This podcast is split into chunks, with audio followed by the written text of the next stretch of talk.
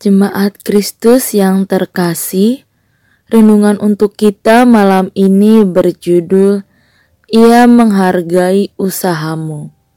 Dan bacaan kita diambil dari Kitab Lukas 8 ayatnya yang ke-43 sampai dengan ayatnya yang ke-48.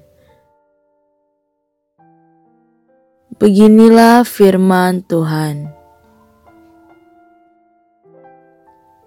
Adalah seorang perempuan yang sudah 12 tahun menderita pendarahan dan yang tidak berhasil disembuhkan oleh siapa pun. Ia maju mendekati Yesus dari belakang dan menjamah jumbai jubahnya. Dan seketika itu juga berhentilah pendarahannya. Lalu kata Yesus, "Siapa yang menjamah aku?" Dan karena tidak ada yang mengakuinya, berkatalah Petrus, "Guru, orang banyak mengerumuni dan mendesak engkau." Tetapi Yesus berkata, "Ada seorang yang menjamah aku, sebab aku merasa ada kuasa keluar dari diriku." Ketika perempuan itu melihat bahwa perbuatannya itu ketahuan, ia datang dengan gemetar tersungkur di depannya dan menceritakan kepada orang banyak apa sebabnya ia menjamah dia dan bahwa ia seketika itu juga menjadi sembuh. Maka katanya kepada perempuan itu, "Hai anakku, imanmu telah menyelamatkan engkau.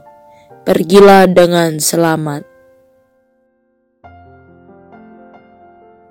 Kadang kita merasa bahwa apa yang kita upayakan tak dilihat oleh Tuhan, sehingga kita hanya berpangku tangan menantikan pertolongan dari Allah dengan cara yang salah. Kita tak melakukan apa pun dan justru semakin mendesak Allah untuk segera mewujudkan keinginan kita. Betul bahwa apa pun yang kita miliki hanya karena anugerah Tuhan semata. Itu semua karena kasihnya kepada kita. Namun, jangan salah dalam menghayati hal ini. Tuhan pun mengundang kita juga turut berkarya dan berjuang. Ia menghargai apa yang kita upayakan. Oleh karena itu juga menjadi salah satu wujud iman dan syukur kita kepada Allah. Kisah seorang perempuan yang pendarahan inilah wujud konkretnya. Ketika ia beriman dengan menyentuh jubah Tuhan saja, ia akan sembuh. Maka itu terwujud seperti yang ia imani. Dan kita melihat Tuhan tidak marah atau menegur, tetapi justru memujinya dan menunjukkan penghargaan pada perempuan tersebut. Oleh karena itu, jangan cepat menyerah dengan keadaan yang sedang membelenggu kita. Upayakan apa pun yang bisa diupayakan. Siapa tahu dengan cara itu Tuhan menunjukkan jalan kepada kita dan kita beroleh pertolongan.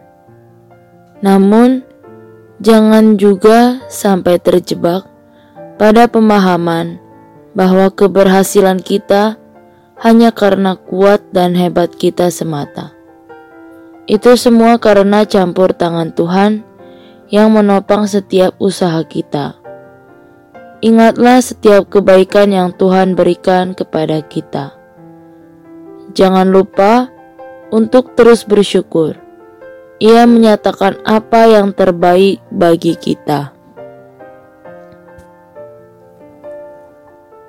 Demikianlah renungan malam ini.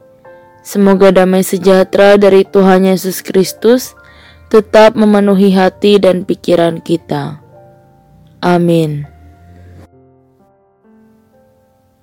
Jemaat yang terkasih, mari kita bersatu hati menaikkan pokok-pokok doa yang ada dalam gerakan doa 21 GKI Sarwa Indah.